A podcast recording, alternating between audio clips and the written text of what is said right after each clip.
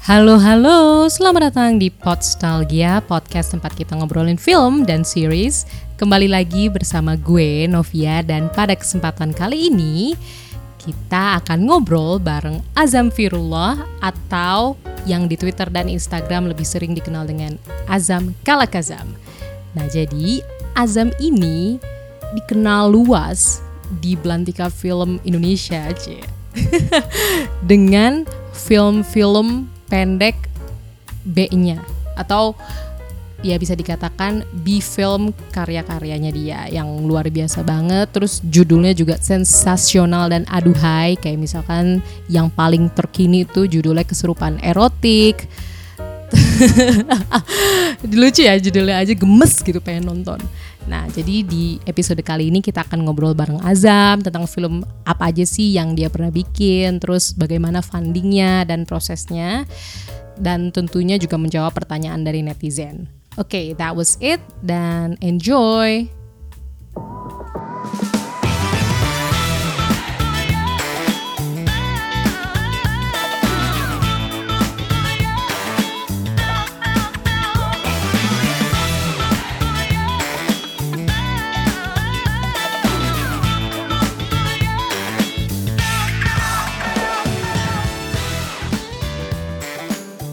Saya Azam Firullah. Saya uh, co-founder dari Kolong Cinema, sebuah kolektif film yang berfokus di film-film horor, terutama di film-film horor kelas B.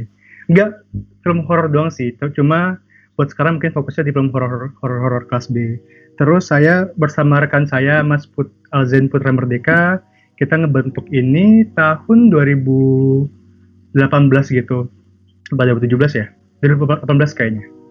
Ya, oke. Okay. Hmm. nah, jadi itu film pertamaku itu aku sempat uh, mm -hmm. bikin film itu kayak semacam tribute buat uh, film-film eksploitasi 90-an judulnya Pendakian Birahi. Itu rilis tahun 2017. Nah, setelah itu aku akhirnya kenalan sama Mas Deka. Mas Deka ini yang rekan kerjaku, yang rekanku tadi terus kita kenalan lewat internet terus kita barter karya. Aku ngerasa kayak kita cocok kayak satu frekuensi koneksinya juga nyambung. Koneksi. Connect gitu loh. Ya IP ya. Iya itu. Lagi. Itu maksudnya. Terus ya udah terus kita akhirnya bikin film lagi. Terus film kedua aku itu uh, Pocong Hiu Unleashed. Nah, Pocong Hiu Unleashed ini buatku itu filmku yang paling impulsif sih di antara film grafik yang lain. Karena film ini itu uh, fundingnya funding funding misalnya funding kayak budgetnya itu berasal dari oh jadi waktu itu kan waktu yang film yang pertama itu yang pendakian itu uh, aku sempat uh, ini kan kerja bareng sama Mas Adit, Mas Adit Bujubuning ala Buse. Itu orang legend banget sih. Itu orang cakep banget. Musiknya keren banget asli. Terus kayak ya udah pokoknya orang, orang orangnya legend ya pokoknya. Nah, terus kita aku minta mintain dia apa mintain tolong dia supaya bikin musik buat filmku. Terus dia nawarin, uh, "Zam, uh, gue bikin booth nih di Popcorn. Lo mau nggak apa jual film-film jual film lo di sini gitu kan?" Terus gue bilang kayak, "Oh, boleh, boleh, ayo." Nah, gue cetak DVD-nya, gue jual filmnya di Popcorn Nah, has, semua hasil penjualan DVD-nya gue pakai buat Pocong Hiu. Terus sudah, ada itu film yang paling spontan gitu loh bikinnya. Kayak bener-bener kayak, oh ada duit nih. Buat apa ya duitnya ya? Ah, kita bikin film yuk. Soal pocong kepala hiu gitu. Ya. ya, gitu kan. Terus yang ketiga, uh, aku bikin film religi. Ciailah religi. Judulnya Azabku Azabmu. Azabku Azabmu itu semacam love letterku buat sinetron FTV FTV religi di TV gitu loh. Makanya aku kadang-kadang suka kayak nggak kesel sih, cuma kadang-kadang suka kayak menyayangkan orang-orang mikirnya aku kayak satir, wah atau oh nyindir. Kayak enggak, emang kita senang sama sinetron religi macam itu gitu loh. Jadi kayak ya udah kayak gitu kan. Terus yang satu film keempat itu yang tayang di Fitsi, Goyang Kubur Mandi Darah. Itu semacam tribute juga buat uh, film-film FTV FTV TV tengah malam gitu. Terus digabungin dengan beberapa elemen-elemen ala-ala Nayato gitu, Nayato. Terus uh, sama uh, campuran elemen film-film 90s lagi habis itu aku bikin film judulnya Kuntil Anak Pecah Ketuban itu juga sama hampir sama kayak Azab Kozabmu. Itu juga kayak love letter buat uh, film-film FTV gitu di TV gitu. Terus habis itu bikin film judulnya Rangsangan Gaib. Itu tentang nekrofilia gitu. Tapi itu film uh, syutingnya di Jogja waktu itu. Ya, terus ada kayak kisahnya sendiri dan panjang. Jadi mungkin nanti aja ceritanya. Terus habis itu aku bikin film judulnya uh, Sentuhan Bintang Iblis. Itu itu film itu pertama kalinya aku bikin film yang mungkin cenderung lebih kayak nyindir satir gitu loh. Syailah satir berasa kayak punya capability buat bikin kayak gitu. Terus ya udah habis itu terakhir aku bikin film judulnya Kesurupan Erotik. Itu film horror action gitu. Uh, ya ya itu gitulah ya ada ada delapan film total. yang delapan uh, udah luar biasa Apa? banget banyak ya mantap luar biasa gitu mungkin sebenarnya filmku yang paling mahal justru sebenarnya yang kesurupan hmm? erotik itu paling mahal justru oh. karena ya, oh. karena itu effortnya nyewa kolam renang termasuk kayak pocong hiu itu sebenarnya bukan paling dalam fundingnya cuma mungkin yang kita gelontorin uangnya murni dari hasil penjualan DVD gitu. Adik itu cuma kita habis cuma 2 juta. Tapi emang kayak film-film kita kalau ngomongin funding atau budget emang film-film kita tuh sangat-sangat dah hampir zero budget gitu loh sebenarnya. Tapi emang apa ya kita nggak terlalu banyak ini kan nggak terlalu banyak ngeluarin biaya gitu karena hmm. pertama mungkin kita misalnya kayak talent kita talent tuh sebenarnya bener-bener nyari yang suka rela momen di film kita gitu loh hmm. kayak dibayar hmm. apa gimana gitu kayak yang penting ya pokoknya transportasi konsumsi segala macam kita tanggung cuma ya yang kita bisa kayak barter nih kayak pengalaman pengalaman syuting film kelas B nih gitu. Kayak oh ini film yeah, sampah oh yeah. enggak main film sampah. Tapi mungkin mungkin resikonya adalah lo nggak bisa masukin ke CV maaf ya gitu. Kan gak ada kayak di situ ada film Azam Firullah gitu kan. Gitu doang yeah, tapi kayak ya tapi kayak so far soal budget tuh emang kita tuh nggak pernah kayak lebih dari 5 jutaan gitu nggak pernah sih. Kita oh, luar pasti kisarannya uh, 700 buat uh, iya pecah ketuban tuh cuma sejuta produksinya Iya, wow. syuting dua hari satu lokasi. Iya. Ada talent kita nyari yang suka rela, terus juga kayak kita hmm. lokasi bener-bener minjem. Ada kita kayak resource-nya bener-bener dari orang-orang terdekat gitu loh. Kita kayak kita kayak emang miskin aja sih sebenarnya nggak mampu buat kayak ngeluarin duit lebih dan kayak nyari investor juga susah gitu kan. Kayak lo ngapain bikin film? Gue ngapain gelontorin duit buat film sampah macam kalian sih gitu. Kayak ya udah karena kayak karena mungkin misalnya di sini juga film kelas B secara general juga mungkin belum terlalu familiar di orang-orang. Jadi kayak ya udah mungkin sulit kali ya buat kayak nembus entah itu investor atau apa gitu loh. Jadi kayak kita uh, kerja dengan tim yang udah kita percaya dengan budget yang seadanya selama kita kayak punya passion dan selama kita punya kayak apa ya kayak ya niat buat bikin film buat berkarya buat kayak ngutarain sesuatu nge, nge-ekspresin sesuatu ya udah kita go for it gitu. Oh, itu ya. mantep banget sih yang sama Nikita terus series di oh, YouTube. Oh, ya, ya, ya.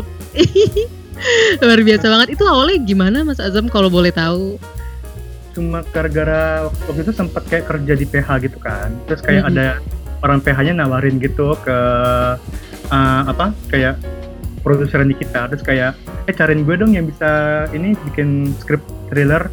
Terus hmm. dia rekomendasinya gue. Gue di sini dong sih. Sesimpel itu sesimpel itu Iya, ya, kali nanti ke depannya kan film ke-10 atau mungkin ke-11 gitu ya atau malah ke-9 ada Mbak Nikitanya juga gitu kan. Amin. Karena gue tuh udah suka banget sama gue tuh pertama apa gue kayak jatuh cintanya sama Nikita tuh waktu di film Sang Sekretaris Nayato. Hmm. Itu wah jadi itu femme fatale. Wah iya dan akhirnya bisa kerja bareng gitu ya? Makanya kayak oh my god dream come true gitu kan. Jadi ada yang nanya uh, underscore Ingmar underscore XOXO luar biasa loh referensi exploit moviesnya pernah pengalaman ikut kompetisi film nggak sih? Luar negeri atau dalam negeri? Submit festival keluar pernah dan menang. Itu Goyang Kubur Mandi Darah pernah menang di LA Underground Film Forum. Best Thriller. Terus pendakian birahi per, uh, tembus di dua festival luar negeri di Cim Sueca Spanyol sama di di Minikino Minikino wow. Minikino ya dari at DRG Tahu Tomo kata dia belum pernah nonton filmnya sih tapi kalau mau nonton filmnya di mana ya hmm. biasanya filmnya tuh di mana aja sih Mas Azam mungkin kan kalau tadi uh, yang goyang kubur mandi darah ada di Fitsi. Tapi kalau yang lain-lain tuh biasanya diputar di mana sih? Sebenarnya kayak uh, karena emang kita kan kolom sinema, aku sama Mas Deka kan kayak punya agenda. Cia ilah agenda. Jadi kayak kita tuh kayak pengen menyebarluaskan aliran sesat film kelas B gitu loh ke orang-orang. Hmm. Jadi itu kenapa kita milih alih-alih kita taruh streaming online di YouTube atau gimana gitu, kita kelilingin. Kita kayak bikin screeningan keliling gitu karena kita memang pengen bikin screeningan keliling di mana kita sama penontonnya setelah film selesai duduk bareng-bareng, diskusi bareng-bareng dan ngobrol bareng-bareng soal apa itu film kelas B dan segala macam. Makanya menarik sih, misalnya kayak dengan kita bikin apa screeningan keliling, misalnya ada kayak respon penonton kayak, oh gue baru tahu ternyata gue dari kecil tuh sebenarnya udah familiar sama film-film kelas B, cuma gue baru nggak gara nonton film-film kolong sinema gitu misalnya. Atau kayak oh ternyata film-filmnya Suzana itu film kelas B kita baru tahu gitu gitu loh. Ada kayak ya itu, itu itu tuh kayak kita mau ngasih kayak awareness ke orang-orang soal apa itu film kelas B? gitu dan kayak gitu. Dan emang kayak kolong sinema sendiri tuh emang kayak maksudnya kita nggak menyalahkan bahwa kan dengan seiring kemajuan teknologi ya Netflix, Hulu, Hook dan segala macam kayak itu mempermudah akses film kan buat orang-orang kan nonton nonton di TV dengan kayak oh ya udah nonton di TV atau misalnya ajakin teman-teman rame-rame nonton di TV gitu. Tapi kita juga kayak pengen apa ya kayak uh, bikin semacam pengalaman nonton film kolektif yang bener-bener rame-rame gitu loh. Di mana kayak orang-orang datang nonton khusus film itu terus kayak uh, have fun bareng terus kayak sharing bareng diskusi bareng. Jadi pengalaman kolektif itu yang pengen kita juga hmm, apa ya bawa gitu loh di screen keliling. Jadi kayak buat sekarang emang pilihannya kenapa kita belum taruh di YouTube atau di streamingan online gitu ya itu tadi karena kita masih pengen keliling-keliling. Dari at his bare face inspirasi siapa nih kalau boleh tahu gitu? Panjang soalnya. Tapi kalau misalnya inspirasi terbesarku mungkin so far ya Nayato tetap Nayato mm -hmm. Vienwala Kuya Pagayo terus mungkin kalau filmmaker luar yang Asia aku mungkin paling apa ya relate paling paling ngerasa kayak uh, ini deket nih apa film-filmnya tuh Kiyoshi Kurosawa. Terus hmm. kalau Hollywood mungkin Rob Zombie Lucifer Valentine terus apa lagi ya? Ah ini David Lynch. Halo. Hmm. itu itu sih. Tapi kayak kalau bisa dibilang influence terbesar dalam filmografi aku ya Nayato, Nayato. Tapi udah pernah apa ngobrol-ngobrol gitu. Jadi dulu pernah sekali waktu itu screening apa uh, premier film Arumi kan, filmnya Nayato. Hmm. Terus aku diajakin sama Mas Panji, shout out to Mas Panji, Penjara Sepati. Terus ya udah kan. Terus aku ngeliat nih, aku lagi di counter apa jualan popcorn gitu kan, lagi nyender gitu, lagi santai nyender terus aku ngeliat di pojokan di ujung gitu kan dari jauh aku ngeliat tuh sosok kayak Nayato gitu si berdiri gitu berdiri terus demi Allah itu lututku beneran lemes gitu loh. Aku beneran sumpah nggak bohong aku ngerangkak ke toilet demi Allah nggak bohong. Aku sestar stark itu jadi kayak aku ngerasa kayak ketemu apa kontak mata aja tuh aku nggak berani apalagi kayak ngobrol langsung gitu loh. Kayak ketemu nabi atau apa gitu Adi, iya aku kayak nggak tahu sih. Cuma aku selalu mikir kalau misalnya kayak satu hari satu hari misalnya Amin aku kayak kerja bareng Nayato gitu kan aku bisa bikin nulis skrip buat Nayato terus abis premier aku pulang terus tiba-tiba ketabrak mati ya kayak nggak apa-apa udah gitu. Kayak fulfill gitu loh hidupnya udah komplit gitu. Berarti ini kalau interview dikirim ke Mas Naya tuh boleh dong? Sorry sorry sorry sorry sorry pesan ya gimana ya boleh lah ya nanti kita coba aja gitu ya hmm, ya boleh gitu langsung deg Oke, okay. ini ada dari Ed Michael Stefanus Lee. Dia okay. nanya, dari semua film yang udah Bang Azam buat, film mana sih yang paling berkesan dan kenapa? Wah. Soalnya itu berasa kayak apa? Kayak anak sendiri gitu loh. Jadi kalau disuruh milih yang favorit kayak gak fair buat yang lain gitu kan. Iya, ada yang unggul, ada yang ini memorable gitu. Iya, karena menurutku kayak tiap-tiap film itu ada kayak ceritanya sendiri tapi mungkin mungkin ya mungkin ya filmku yang paling personal justru yang pertama kayaknya hmm. yang pendakian birah itu mungkin yang paling personal kayaknya soalnya kayak apa ya ya banyak cerita juga kan di balik itu gitu loh. Dan ketik apa kayak itu film pertamaku yang aku bikin benar-benar di luar kampus. Terus kayak pertama kali aku kayak berani ngumpulin teman-teman walaupun cuma dua orang sih. Cuma dua orang yang mau ikut bantuin gitu segala macam. Kayak aku bersyukur film itu kayak ngebuka jalan buat apa nah, banyak kesempatan baru gitu loh. Jadi buatku mungkin yang film pertama tuh buatku yang paling personal gitu Wow, emangnya yang pertama gitu, terus pertama dari nol, terus nyari orang-orang iya. baru. Yeah. Tapi yeah, udah betul. ada orang yang dukung tuh, walaupun satu dua mah udah udah asik banget yeah, lah ya. Jadi biar nggak ngerasa sendiri. Benar, benar, benar, benar itu tuh. Nyari orang yang benar-benar kayak connect gitu. Ya. Iya. Dan aku tuh tiba-tiba keinget kalau nggak salah tuh pernah cuplikan BTS-nya nggak tahu film yang mana filmnya Mas Azam yang uh, pakai doli ya itu istilahnya. Iya. Oh, itu yang kubur, itu yang kubur itu. Oh. Yang kubur. Tuh, ya ampun, ya itu. Seru sih itu juga kerja bareng pertama sama Sigit. Mas Sigit Pradityo itu juga salah satu idolaku pas masih cilik dulu. Ada kayak hmm. aku setelah kayak dari pendakian aku kayak ketemu banyak orang-orang yang aku idolain dan akhirnya bisa kayak berkesempatan buat kerja bareng. Jadi kayak wah keren gitu. Gila ya. Emang yang penting mulai dulu ya iya. Ya itu bener bener bener bener parah parah parah. Karena aku sendiri orangnya kayak apa ya kayak sangat sosial and kayak, aku, aku anaknya punya anxious banget dia orangnya gampang anxious gitu kan. Kayak hmm. dan aku payah dalam berkomunikasi gitu loh sebenarnya jadi direktur lagi. Udah payah berkomunikasi jadi jadi direktur tapi kayak aku pendakian tuh kayak apa ya? Kayak semacam batu lompatan yang kalau aku nggak nekat ngelakuinnya mungkin aku nggak bakal bisa punya kolom senama nggak bakal ketemu sama Mas Deka dan orang-orang penting di hidupku sekarang gitu loh. Jadi buatku eh, ya ayo lakuin aja gitu. Tuh buatku pen ya ayo lakuin aja gitu.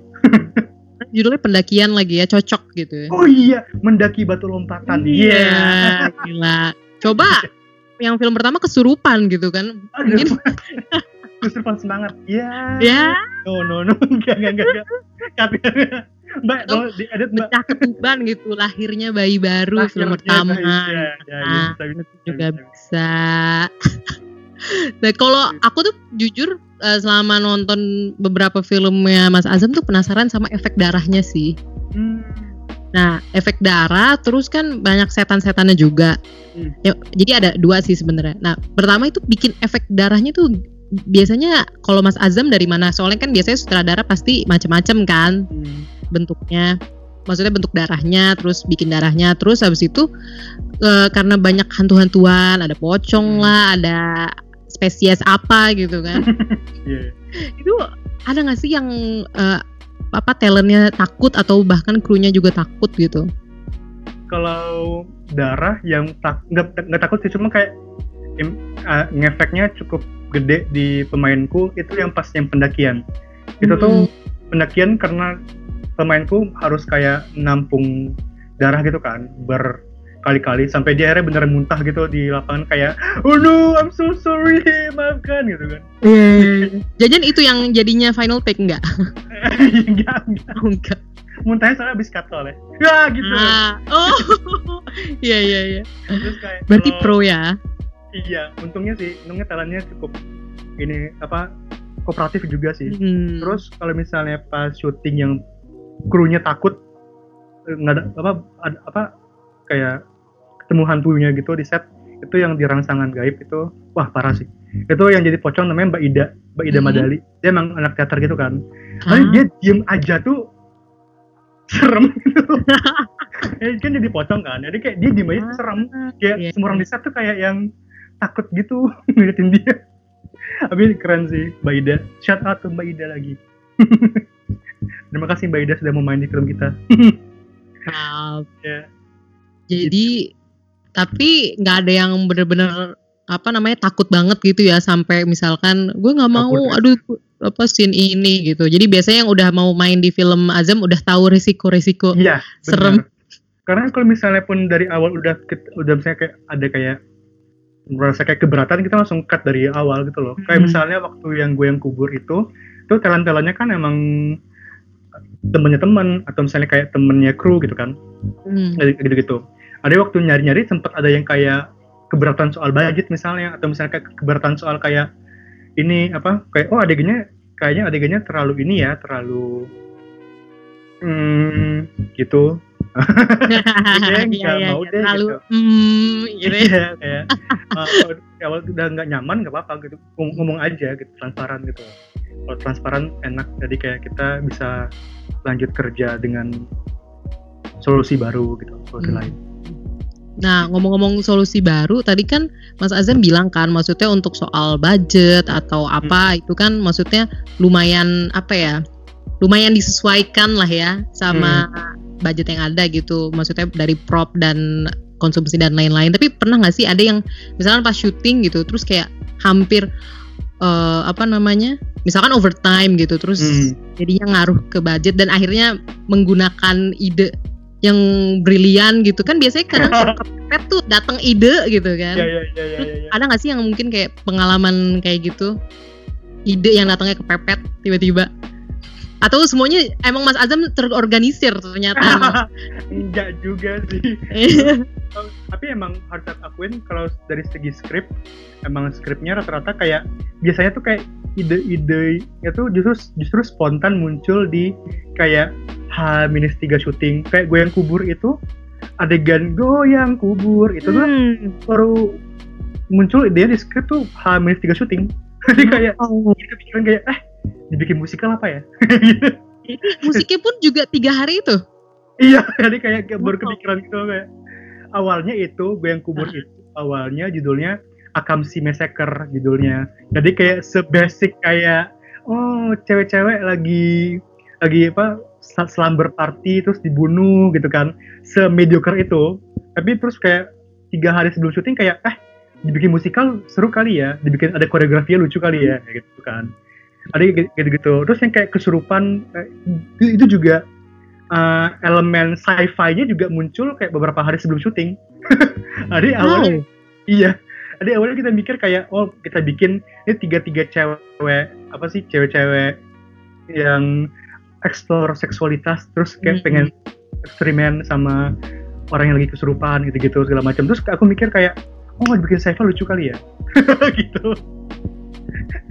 Nah, kalau misalnya ngomongin budget, Hah? kalau overtime aku nggak pernah alhamdulillahnya alhamdulillahnya untungnya aku nggak pernah overtime ngaruh ke budget tapi ngaruhnya ke mood krunya ah jadi kayak ketimbang mepet mepetin oh kita uh, over apa overtime budgetnya habis lebih kayak oh kita overtime krunya mulai bete nih yaudah kita cepetin gitu loh Jadi, Hmm. belum pernah belum pernah nemu problem budget so far di lapangan. Karena buatku sendiri kayak kayak konsep besar skrip-skrip kan kayak konsep besarnya grand gitu kan tapi di Hmm. press supaya menyesuaikan budget gitu loh. Jadi kayak di kesurupan kan kayak portal antar dimensi. Kayak kesannya kayak wow ini budgetnya gede nih. Tapi, tapi ternyata di film cuma simple pintu ruang tengah aja. Portal. Kayak gitu kan gitu loh. Iya iya iya belum ada kendala budget cuma itu sih. Karena aku pribadi aku mikir uh, mood dan apa ya kayak kru talent itu tuh harus benar dijaga gitu loh. Ada biar kayak energinya dan gimana supaya kayak kru dan, kru dan talent sefrekuensi semuanya. Jadi ketika kayak filmnya kelar uh, ada kayak hak apa ada kayak rasa kepemilikan bareng-bareng gitu jadi bukan kayak oh ini filmku doang nih gitu kan. Kalian coba bantuin. Aku nggak mau kayak gitu. Aku pengen kayak ketika filmnya kelar oh ini film kita bareng-bareng. Ini kita film-film kita. Jadi kalau misalnya ya dibawa keluar atau misalnya kayak ditayangin rame-rame gitu kayak oh bangga ya pernah jadi bangga. Gak ada yang bangga sih sebenarnya. Ya, bangga gitu. dong pasti. Mudah-mudahan.